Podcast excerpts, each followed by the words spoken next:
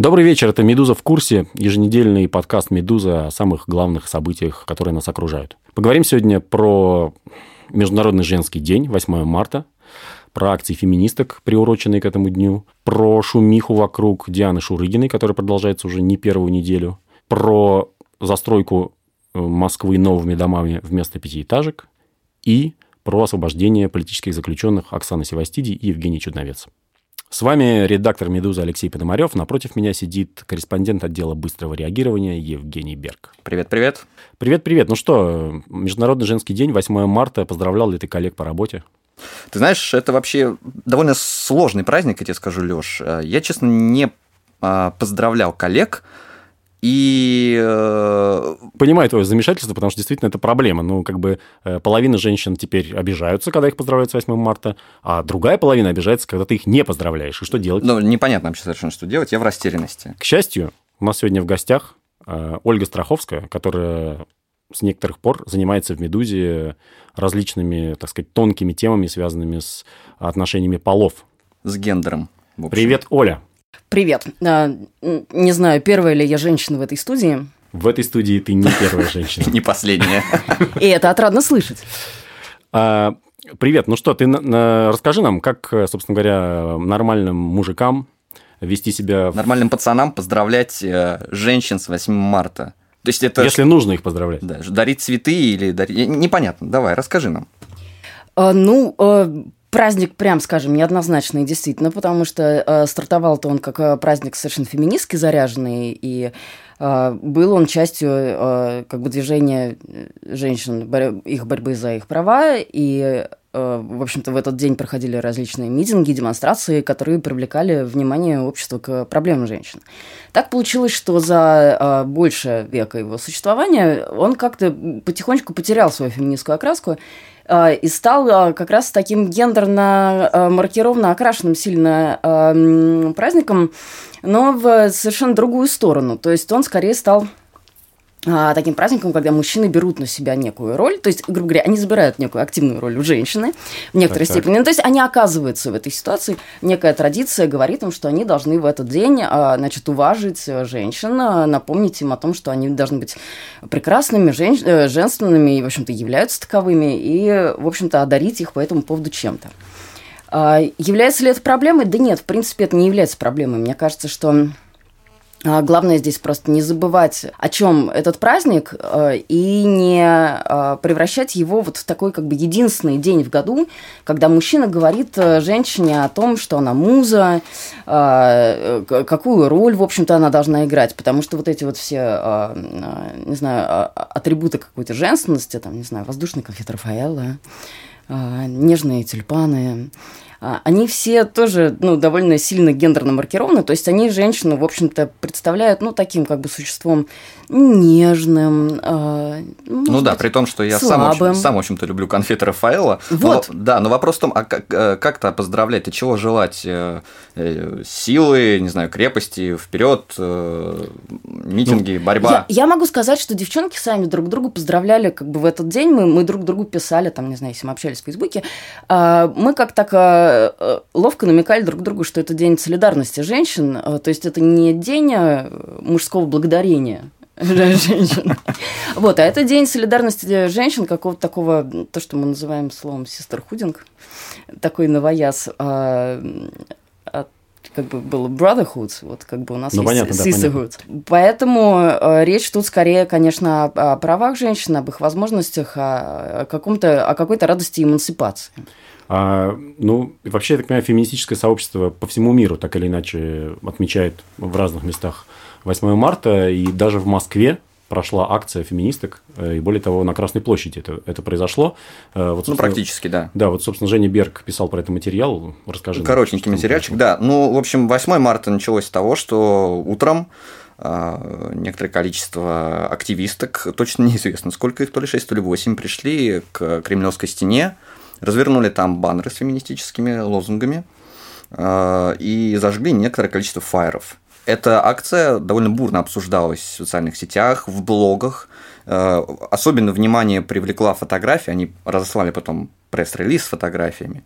На одной из них две девушки стояли на одной из башен Кремля, держали э, в руках баннер, на котором было написано «Национальная идея феминизм», и у них были зажжены фаеры. И эта фотография вызвала массу вопросов, потому что... Что делала ФСО в этот Что делала ФСО в этот момент? Они отмечали, наверное, женский день.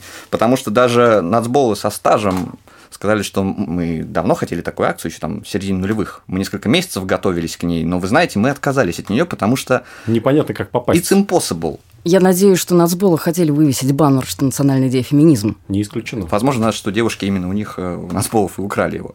Вот, в общем, было много вопросов, как же у них это получилось. Сегодня 9 э, марта. На следующий день? На следующий день. После акции. А, выяснилось. Фотошоп. Да, если открыть свойства снимка, то можно увидеть, что последние манипуляции с ним проводились накануне 8 марта, как раз-таки в фотошопе. Ну и посмотреть там, как разные куски фотографии сжаты, там тоже можно заметить, что как-то неестественно вклеены эти девушки. Ну и плюс ко всему журналисты, которые присутствовали на этой съемке из «Новой газеты», из RTVI, они сказали, что они вообще-то не видели, как девушки забирались на вот эту вот самую угловую э, арсенальную башню. башню. Ну, смотрите, а, с а, этой историей, которая возникает сразу несколько вопросов, и как бы аутентичность этого снимка, и э, смысл этой акции, и, собственно, содержание тех баннеров, которые разворачивали девушки в разных частях. Да, но я хочу заметить просто, что в конце концов девушки сами признали, что, мол, да, это действительно был фотошоп. Но мне, кстати, кажется, что в этом нет никакой проблемы. То есть, э, конечно, э, какой-то преднамеренный обман и как бы попытка э, представить свои действия более радикальными или более героическими может вызывать какие-то вопросы, но, в принципе, если рассматривать это как социально-художественную акцию, то мне-то как раз не видится никакой проблемы в том, совершали ли они это действие, залезали ли они туда или нет в этой акции девушки как бы вернули в 8 марта примерно э, то содержание, которое было вложено в него более 100 лет назад. Это действительно как бы социальная, общественно значимая акция, которая привлекает внимание к проблемам женщин. Ну и как раз с, с помощью этого как бы обмана им удалось... И... Дополнительная, дополнительная публичность. Ну, то есть, э, тебе кажется, это ни, ни, ни в коем случае не дискредитирует, собственно говоря, да, посыл э, акции и феминистское движение, то, то, что они ну, потому что если рассматривать это просто как протест, ну хорошо, давайте мы в следующий раз там будем выходить с политическими лозунгами, выйдет 10 человек на проспект э, Сахарова, мы просто в фотошопе их размножим. Да, нет. Нет, это не совсем такая история. Э, мне кажется, тут речь только о том, действительно, насколько как бы широкий охват и внимание получился к... Насколько яркой получилась сама акция. И, возможно, вот этот фейк, Э, если мы как бы допускаем, что это фейк, да, мы принимаем это, тоже является в какой-то степени яркой частью этой акции. Если мы обратимся к лозунгам, которые держали девушки, то как бы очень у многих, вот я вижу у Евгения есть вопросы. Да, да, да, да, да. Видела вопросы в его фейсбуке. А, мужчины должны уйти, потому что 200 лет до этого они правили, а сейчас, э, дословная цитата, мы за равные права, мы хотим справедливости, поэтому мужчины должны уйти. Мне кажется, что это не справедливость, а как бы передергивание майк, маятник должен качнуться в другую сторону, а мне кажется, что справедливость – это когда он по центру. На самом деле, если мы посмотрим на э, те, э, те слоганы, которые были написаны на их баннерах, то там на самом деле как бы вопросов не возникает почти ни к одному. То есть ты говоришь о том, что у нас есть идея равноправия, и главная проблема восприятия современного феминизма заключается в том, что люди как бы думают, что феминистки борются за некое доминирование над мужчинами. И эта акция якобы это каким-то образом подтверждает. Но они прямым текстом это сказали в стейтменте, который они разослали по, вместе с фотографиями. Э, если утверждать, что у нас в России равенство, пришла женская очередь управлять государством в течение последующих 220 лет. Никто из нас не испытывает к мужчинам ненависти. Мы требуем только справедливости. 8 марта – день борьбы за равные права. И потому мужчины должны уйти. Ну, ты сам видишь, что в этом, э, в этом заявлении содержится некое, некий игровой момент, вот эти вот 200 лет, да, что как бы 200 лет посидели, теперь 200 лет другие. То есть в этом как бы как раз противоречие идеи равноправия в каком-то смысле и нет. А, я, конечно, понимаю, что ты говоришь о том, что а, феминизм-то борется, конечно, не за то, чтобы мужчины а, сняли с себя все полномочия, страну возглавляли только женщины, не знаю, в парламенте было там 100% женщин и так далее. Ну, вообще-то, э, как бы стоит отметить, что даже мы вот в, в СМИ да, обсуждаем очень много вещей, которые, собственно говоря, производят женщины, находящиеся у власти. Есть Ирина Яровая, есть Ольга Голодец, да, mm. есть э, Елена Мейзулина. Ну, то есть, как бы есть... есть уполномоченный по правам ребенка. В конце концов, Валентина Матвиенко. Как ну, то есть, на, на, на самом деле, довольно много заметных э, женских фигур э, во власти. Да, хороший, кстати, вопрос. А, если мы отвлечемся от э, процента представленности женщин во власти, можно еще как бы посмотреть на то, насколько именно эти яркие женщины, которых мы знаем по их ярким инициативам, насколько они на самом деле придерживаются идеи равноправия и поддерживают права женщин например. Потому что некоторые законы и законопроекты, которые эти женщины лоббируют, очевидно говорят о том, что э, они не в полной степени разделяют э, э эти да, идеи они, и волнуются как бы благополучием женщин. Они консервативные, в общем-то, просто. Преимущественно, да. Я даже где-то видел статистику, что э, пока нету 30 женщин в, какой-то, там, в парламенте условно, они не начинают принимать решения в пользу женщин. Так вроде. Это очень как бы хороший факт. Он говорит просто о том, что в какой-то степени институциализированность женщин совершенно не говорит о том, что они будут представлять права женщин. Они могут вполне примыкать как бы к мужскому большинству, которых эти права могут просто в какой-то степени не волновать. Ну, как бы они другие задачи решают. Ну, то есть мы сходимся на том, что феминистская акция на башне Кремля, которая была так представлена, да, она достигла своей цели, потому что э, девушкам удалось привлечь внимание к проблеме, несмотря на некоторые перегибы на местах, как это называется. Ну вот перегибы – это такое ключевое слово, которое очень часто используют по отношению к феминистскому и феминистскому движению.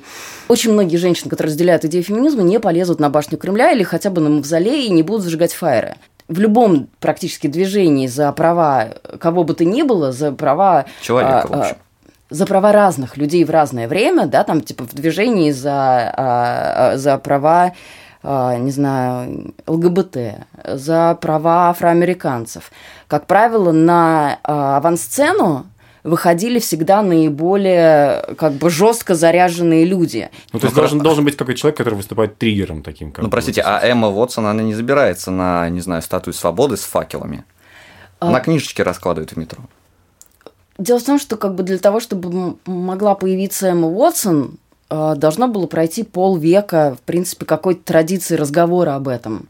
Поэтому э, то, как Эмма Уотсон сейчас может говорить э, на эти темы, что, кстати, совершенно не противоречит тому, что в, те, в тех же штатах могут э, существовать э, более, как бы, скажем, жесткие активистки, которые поддерживают движение, движение феминизма, продвигают его. Вот, поэтому как бы в России феминизм тоже совершенно неоднороден, и есть как бы более радикальные группировки, э, есть просто более активные как бы, люди, готовые к более резким шагам скажем так. Поэтому э, вот как бы эта резкость, показавшаяся многим их жеста, она скорее, ну, она является таким как бы важным публичным стейтментом, действительно способом, ну, такой в какой-то степени красной тряпкой.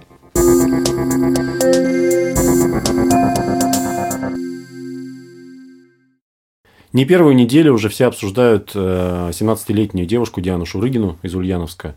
Ее пять раз показали в передаче «Пусть говорят». Э, по Первому каналу. И более того, сейчас, если посмотреть по поисковым запросам, она обгоняет даже Путина в два раза, а уж Навального вообще в 10 раз. А э, обсуждают эту тему, потому что есть радикально разные взгляды на нее, да, оценки этой ситуации. А, ну, вкратце, да, для тех, кто, может быть, каким-то счастливым образом его эта тема миновала, расскажем эту историю. Диана Шурыгина поехала на вечеринку к какому-то своему знакомому приятелю в загородный дом, там, значит, э, употребляла алкогольные напитки, э, потом в какой-то момент у нее вступила в, в половую связь с молодым человеком некоторым, потом подала на него заявление в милицию. За изнасилование. За изнасилование. Молодого да. человека, собственно, посадили на 8 лет, сейчас костили до 3 лет там, с небольшим. Да, ну и э, почему такое, почему такое э, бурное обсуждение? Потому что многие начали говорить, что, собственно, ну она же сама как бы приехала на вечеринку к не очень знакомым людям, да, напилась, видимо, в хламище, и как бы, ну, А некоторые еще говорят, что, собственно, изнасилования это, возможно, вообще не было, и как бы она просто оговорила пацана. Мне кажется, здесь есть одна фундаментальная проблема, которая выражается в э, в принципе, огромном недоверии к нашему правосудию. У нас есть на руках только один, скажем так, документ этой истории, на который мы можем опереться, это решение суда, которое признало чувака виновным. К сожалению, никто из нас не может э, ни с какой степенью достоверности э, узнать, что там на самом деле произошло, было изнасилование или его не было. Поэтому, в принципе, опираться мы можем только на это решение суда. То, с какой готовностью люди бросились делать свои выводы, говорит в первую очередь о том, что, конечно, это решение для них ничего не значит. Это для нас тоже, на самом деле, такой как бы важный, наверное, социально-политический маркер – Показательный момент, да. А, вот, а, значит, и дальше интересно скорее даже не то, не попытка разобраться в том, что там произошло, потому что эта попытка несостоятельна априори. Ну да, а, потому что у нас нет никаких данных, кроме передачи Малахова, в которой это обсуждалось. Да, и, собственно, э, кроме слов двух сторон, каждая из которых занимает, как мы понимаем, противоположную, противоположную позицию. Самое интересное, конечно, и э, страшное в этой истории э, то, как отреагировало общество и то, собственно, какие а, основные какие-то а, идеи в связи с этой историей э, транслируются и транслируются с телека. Ну да, если вкратце, ну Шурыгину там в соцсетях называют Шкурыгиной, в общем, всячески сравнивают ее с секс-работницей, и, в общем, довольно много неприятных эпитетов сыпется. Ну, на самом деле, достаточно, мне кажется, просто даже послушать кусочек из передачи «Пусть говорят», то, то как это там обсуждалось. Через 15 лет Пожалуйста. тебя мама родила? Да. Учебу что? прогуливает? Ноч... Все ночи напролет про... проводит в ночных клубах, употребляя алкоголь, одевается, одевается разврат вот. ведет себя подобающе. Ты сама провоцируешь Молодых ты сама людей. провоцируешь Да, ну давайте скажем, что людей. она... Вот перед вами яркий пример к обществу. того, как общество относится к такого рода делам. Я вам хочу сказать, хватит. Ее могут родить в 15, в 13 Это лет. И что? Она... Ну, вот такая история. Даже трудно, честно говоря, как-то что-то сказать э, вслед э, этому выплеску ада. Ну, э, смотрите, тут история такая, что как бы люди, людям свойственно выносить какие-то суждения, исходя из, ну, из своих представлений о том, как, не знаю, должны выглядеть разные участники конфликта. Есть даже такое понятие, как идеальная жертва. То есть это представление людей о том, как должна выглядеть, вести себя жертва, человек, перенесший какие-то определенные травмы. Но собственно, к Диане как бы были претензии, что она, дескать, слишком весело себя ведет на, в, в, в телеэфире, да, в прямом эфире, что она ярко одета. Слишком хорошо выглядит. Кокетничает. до этого. Да, да, да. Вот. А, а, мне кажется, что мы упускаем из вида огромное количество факторов, как, э, собственно, характер самой Дианы, так и, а, не знаю, какие-то... Э, Непростая ситуация в ее семье, например. Ну, да, как, какая-то ситуация в ее mm. семье, возможно, влияние родителей. Мы упускаем из вида совершенно а, фрейминг а, программы Малахова, вплоть до работы, не знаю, его визажистов, гримеров, людей, которые одевали каким-то одним образом, людей, которые монтировали эту программу, да. Мы выпускаем из вида тот набор пул экспертов, который был использован в этой программе, который, на самом деле, как мне кажется, огромный огромные этические вопросы возникают Там к Малахову. кто-то мистер Вселенная, да, был среди а, Психологи, которые а, используют э, понятие виктимность или говорят о том, что жертва может быть виновата в изнасиловании, безотносительно к Диане Шурыгиной, в принципе, в компетенции таких психологов э, как бы, приходится усомниться очень сильно. Ну да, хочется тут, наверное, заметить, что такое понятие виктимность как бы считается псевдонаучным. Абсолютно. А, э, понятие виктимности, которое а, практикуется и в психологии, и, я так понимаю, в криминологии, а, это идея о том, что жертва преступления может обладать какими-то чертами или характеристиками, которые могут провоцировать это преступление. Мне кажется, дико важно проговорить в случае с обвинением жертв изнасилования то, что никакое поведение, никакой внешний вид – никакое местонахождение жертвы, там, темная подворотня или, там, не знаю, дом за городом, никаким образом не может делать ее виноватой в изнасиловании. Потому что ответственность за действие всегда лежит на насильнике. Но была же ведь история в Америке, да, похожая? Чрезвычайно похожая история, вплоть до деталей. Это история, которая случилась в прошлом году со студентом из Стэнфорда, я, по-моему, его звали Брок Тернер. А, значит, история, а, ну, практически симметричная. Значит, девушка-студентка поехала на вечеринку, напилась там очень сильно, на следующее утро очнулась в больнице, как выяснилось, а, она, она ничего не помнила при этом. Как выяснилось, ее изнасиловали там буквально чуть ли не где-то в кустах. При этом были свидетели. Собственно, насильник пытался сбежать, но его буквально поймали с поличным. Главный скандал в Америке разразился тогда, когда выяснилось, что дали ему всего полгода а, на основании того, что а, у него были очень хорошие характеристики. В частности, даже его отец выступил с, со словами, которые просто произвели эффект разорвавшейся бомбы, что, ну, слушайте, ну давайте не портить жизнь парню, всего 20 минут действия, а вот как бы у человека вся жизнь поломана. Ну, типа могла бы и потерпеть, в общем, да. Да, и это очень похоже, на самом деле, на то, в, как бы в каком ключе обсуждается история Дианы Шурыгиной. То есть э, в какой-то степени насильник, который оказывается осужденным, ну, предполагаемый насильник в случае Дианы Шурыгиной, обвиненный выглядит таким невероятно положительным примером. У него была хорошая карьера впереди, у него были планы на жизнь, и теперь все эти планы порушены. Поэтому общество начинает ему сочувствовать. Да, на самом деле, вот этот Сергей э, Семенов, да, по-моему, его фамилия, э, он же, в общем-то, тоже появляется, пусть говорят, и там вполне такой, ну, такой милый по манере общения молодой человек. То есть понятно, что, в общем-то, его можно действительно посочувствовать, и э, как бы, поскольку мы точно не знаем всех обстоятельств, может быть, действительно он как бы не настолько... Не, не настолько знаю, мил в жизни? Ну, ну, в смысле, может быть, он не мил в жизни, может быть, он, то есть, если там бил он кого-то, не бил, очень сложно сказать, да, просто по картинке из телевизора. Я хотел просто еще вспомнить, что была же э, в Москве похожая история, когда студенты, по-моему, автодорожного института МАДИ, да. Да, на вечеринке в клубе устроили тоже, как-то они очень отдохнули активно. Они просто изнасиловали какую-то девушку, которая была в, то, ну, в туалете просто изнасилована. Она была очень пьяная, насколько я помню. Они сняли это на видео, они это распространили. И да, это было очень поразительно реакция общества первое, что стало ну, делать, в том числе и сокурсники этих молодых людей, они начали травить эту девушку. Ну, собственно, э, реакция общества была абсолютно такая же, как в случае Шурыгиной, которую превратили в мем, такой интернет. Да? Другое дело, что сейчас сама Диана, в общем-то, э, скажем так, некоторые плоды для себя из этого извлекает, потому что она фотографируется со своими поклонниками э, школьного возраста в Макдональдсе, делает с ними селфи, показывает свой знаменитый жест на донышке. Из передачи «Пусть говорят», она сказала, что она выпила-то совсем немного, да, и сделала пальцем такой характерный жест. И мы поговорили, на самом деле, с Андреем Малаховым, ведущим «Пусть говорят». Он тоже немножко сказал нам, да, не просто, не просто мы, а специальный корреспондент Илья Жигулев. Позвонил ему, да, а потом Андрей Малахов ему позвонил. Перезвонил, и, в общем, неважно. В общем, слушайте. И сейчас огромное количество, как я понял, предложений, рекламных контрактов и, и всего сейчас сваливается, я просто не знаю. Теоретически идеально, конечно, если бы какой-нибудь, знаете, э, в политтехнологии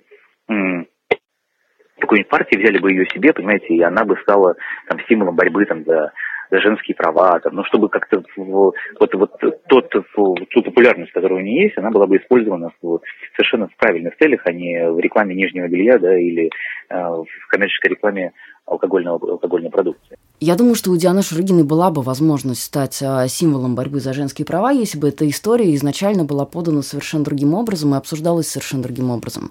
А если бы мы говорили с самого начала в этой истории о культуре изнасилования, о том, что о том, что такое вообще изнасилование, а, а, как принято в обществе относиться к жертвам изнасилования. А, тот градус дискуссии, который был в студии Малахова, и те мнения, которые там звучали, развернули эту историю, к сожалению, в совершенно противоположную сторону.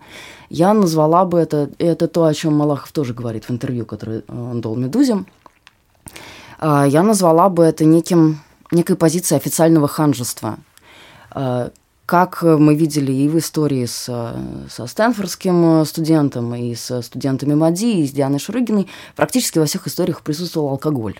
Ну да, там Малахов говорит, что вот э, до сих пор этот дом, так сказать, никто его не проверил, а там ведь алкоголь, наркотики. Там, там боже мой, люди сексом занимаются. Регулярно проходят вечеринки, дескать, и почему спецназ до сих пор не взял его штурмом? Такой, такой, э, у его слов такой напрашивается вывод. Мне кажется, что это даже не перевод э, фокуса на совершенно как бы не, не главную проблему этой истории, а это такое, в общем-то, лицемерие, Ну, это запретительная идея такая, да? Помимо того, что это запретительная идея, это, конечно, идея, которая напрямую связана с тем, что ну, могут быть какие-то факторы, которые делают женщину виноватой в изнасиловании, как, как ее внешний вид, собственно, внешний вид, который обсуждался Дианой, ее поступки, просто то, что она выпила, выпила да, много, Мне кажется, немного. что важный момент в этой истории, почему еще ее, мне кажется, стоит обсуждать и на «Медузе», а не только в передаче Малахова, в том, что дело не в том, что это там какая-то, не знаю, может быть, она глупая какая-то девушка или какая-то непредусмотрительная, или там недалекая, ее плохо воспитали родители. Но дело в том, что таких девушек пол России. Ну, в смысле, а просто простых девочек, которые вот однажды напиваются и попадают в такую ситуацию. Так а более того, пол России таких молодых людей, которые, например, не до конца понимают, что нет, значит нет. Да, абсолютно. Или которые, или которые не понимают, что отсутствие «да» значит «нет». Это тоже, кстати, вопрос. Э, как быть в такой ситуации? Нужно ли однозначного «да» добиваться или, или что, как себя вести? Расписку брать? Ну, вот это тоже такой как бы перегиб, к которому часто обращаются э, э противники идеи принципа согласия. Что же теперь? Мне перед каждым действием как бы спрашивают у человека, хочет он или нет, как же тут импульсивность, страстность, вот этот порыв. Вот, мне кажется, что а, большая проблема в том, что, в принципе, нет как бы ни умения между людьми обсуждать секс, да, не, не понимать действия друг друга, не толковать их, а также э, очень долгая традиция, конечно, того, что мужчина должен занимать активную сторону в этой ситуации, он должен проявлять инициативу, и иногда э, эту как бы инициативу навязывать. Вот эта вот идея, что, ну, вы знаете, что женщина же всегда говорит сначала нет, она там чуть-чуть ломается. Вот, а, а это, конечно, надо совершенно нет, за, нет, забыть. Это да, да. То есть, если человек любого пола не выразил э, ярко, осознанного желания, желания готовности, согласия сейчас с тобой заняться сексом, это значит, что не надо, не надо его угова или ее уговаривать, э, уламывать, сподвигать, сподвигать или... и всячески, потому что как бы не надо думать, что если ты сейчас немножечко проявишь силу, то ты будешь от этого больше мужик. Оль, ну спасибо тебе, что пришла, обсудила с нами, в общем-то, темы, которые мы, честно говоря, вот вдвоем с коллегой Бергом стесняемся или боимся обсуждать, в общем-то. Потому да что... и просто не смогли бы, наверное. Спасибо вам, что позвали. Э, я очень рада, что такие темы могут все больше обсуждаться открыто, и мне кажется, что чем больше мы будем об этом говорить, дискутировать и объяснять, в э, чем сложность этих тем, какие могут быть выходы из этих ситуаций, тем, в общем-то, ближе прекрасный мир в котором всем нам будет хорошо.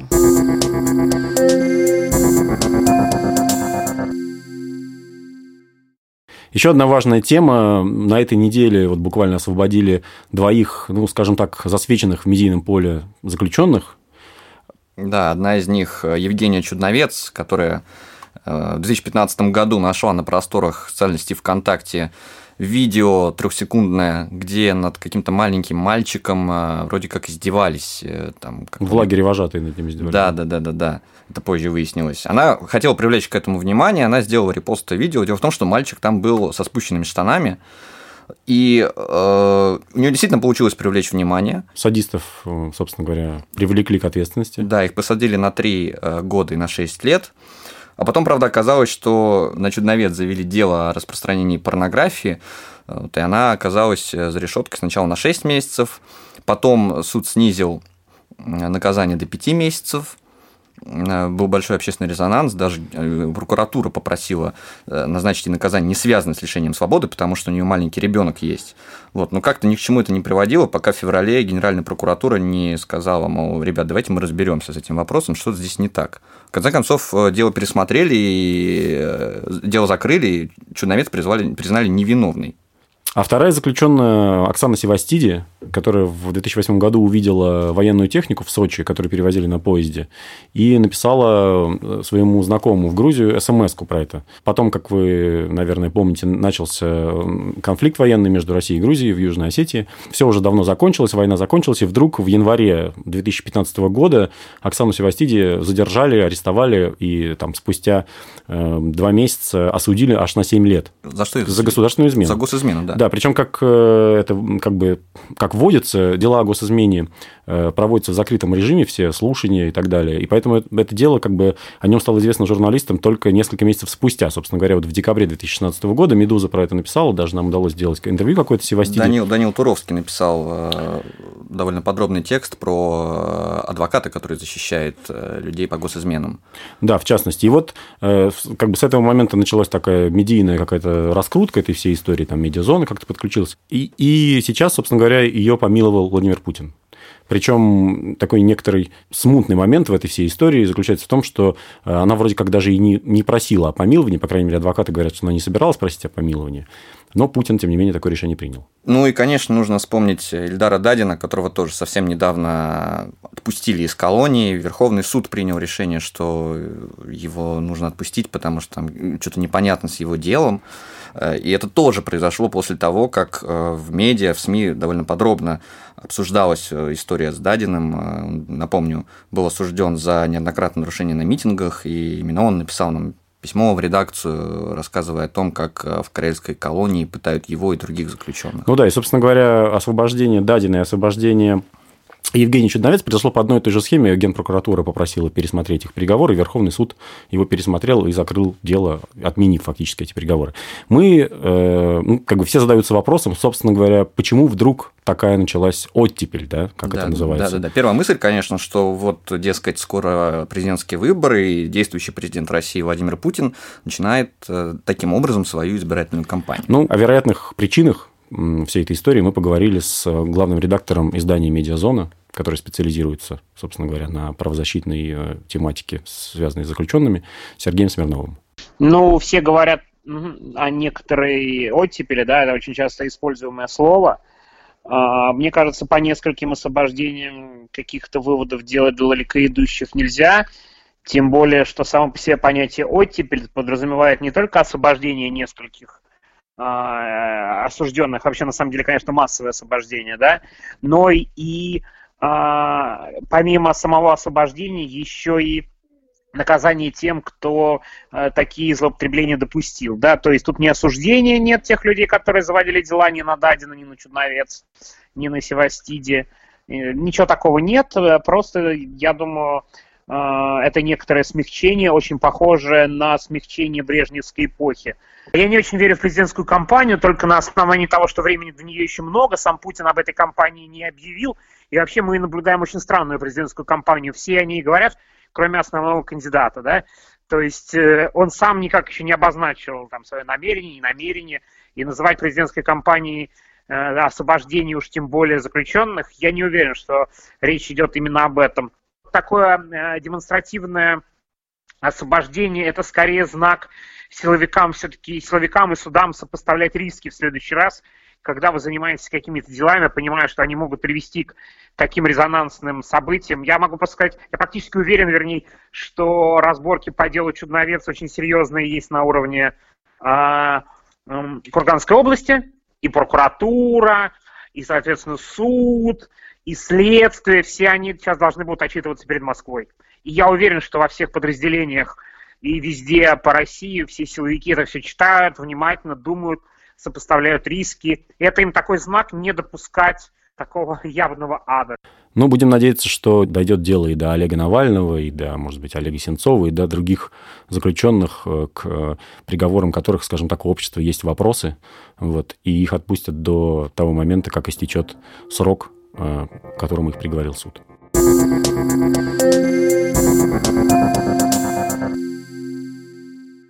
Ну и последняя тема на сегодня. Поговорим про снос хрущевок, так называемых, да, пятиэтажек и девятиэтажек, панельных и не совсем панельных. Э, кому-то может показаться, что это только москвичам интересно, но вообще-то, мне кажется, пол России живет в таких домах. Да? Ну вот я, допустим, в Твери там вырос, и вырос я в пятиэтажном доме.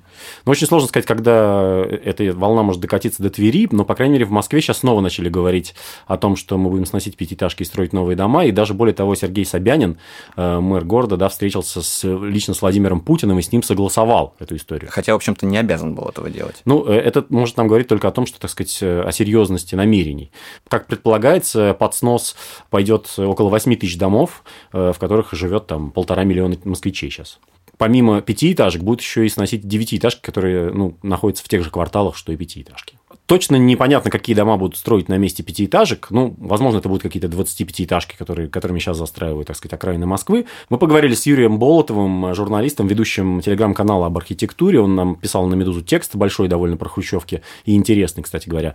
Из них можно, из этого текста можно, например, узнать, что э, застройкой Москвы Э, этими самыми хрущевками занимался дедушка Ильи Лагутенко из группы «Мумитроль». И есть такая деталь. Не факт, что эти самые пресловутые хрущевки э, хуже, чем новые дома, которые строят в Москве.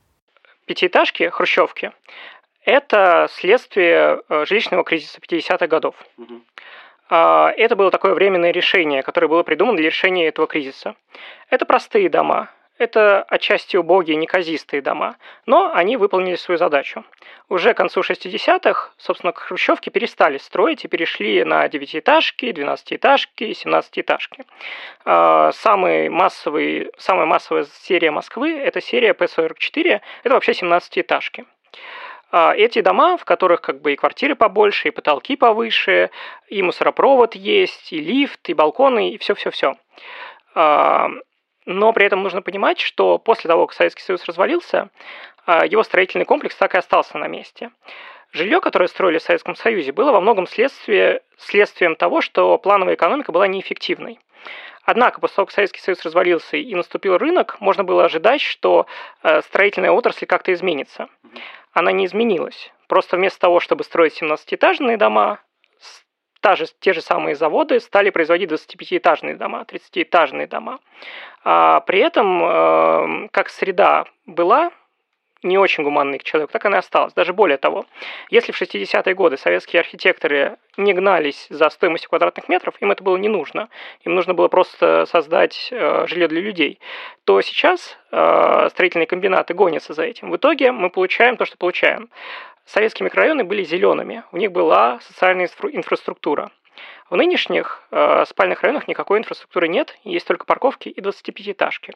Проблема программы сноса пятиэтажек в Москве заключается в том, что э, за все те 17 лет, что она длится, в Москве снесли несколько тысяч пятиэтажных домов, однако на их месте не появилось современной городской среды. Но это и есть те самые городские джунгли, звучит на самом деле довольно мрачно. Ну вот смотри, есть такое явление э, маятниковая иммиграция, так называемая, да, когда люди ездят из области в Москву на работу и обратно, да, создавая тем самым дополнительные пробки, трафик там и так далее. Ну, представь себе, не знаю, бабушку или дедушку, который живет э, в своих текстильщиках, например, в пятиэтажке, да, э, в панельке, и никуда не выезжает из района, только, так сказать, ходит в магазин. И в данном случае, как бы, ну, есть определенная выгода в том, чтобы предложить ему, например, там вместо двухкомнатной квартиры трехкомнатную квартиру за МКАДом, да, в Новой Москве, условно говоря, где он будет себя, может, чувствовать лучше, чем сейчас. Ну, слушай, это звучит как давайте мы создадим гетто и не очень полезных э, бабушек и дедушек просто отправим за 101 километр. Ну, звучит действительно по-разному, хотя не только бабушки и дедушки хотят выехать в Новую Москву, но на самом деле есть еще один момент. Вообще планы по застройке выглядят ну, не очень реалистичными. Для того, чтобы построить новые районы, нужно снести старые районы. То есть, прежде чем мы сносим хрущевку, мы строим новый дом – а потом туда переселяем жильцов, а потом уже сносим хрущевки, но и вместе что-то строим. В Москве, к сожалению, не осталось свободных мест для строительства. И как московские власти хотят решать эту проблему, не очень понятно. То есть, конечно, можно застраивать новую Москву, и, скорее всего, к этому и придут. Но в пределах э, МКАДа таких мест нет. Это была «Медуза в курсе», наш еженедельный подкаст. Спасибо Оле Страховской, Жене Бергу. Меня зовут Алексей Пономарев. Спасибо еще студии Gentle Music, которая нас приютила. Слушайте нас через неделю. Берегите себя и своих близких.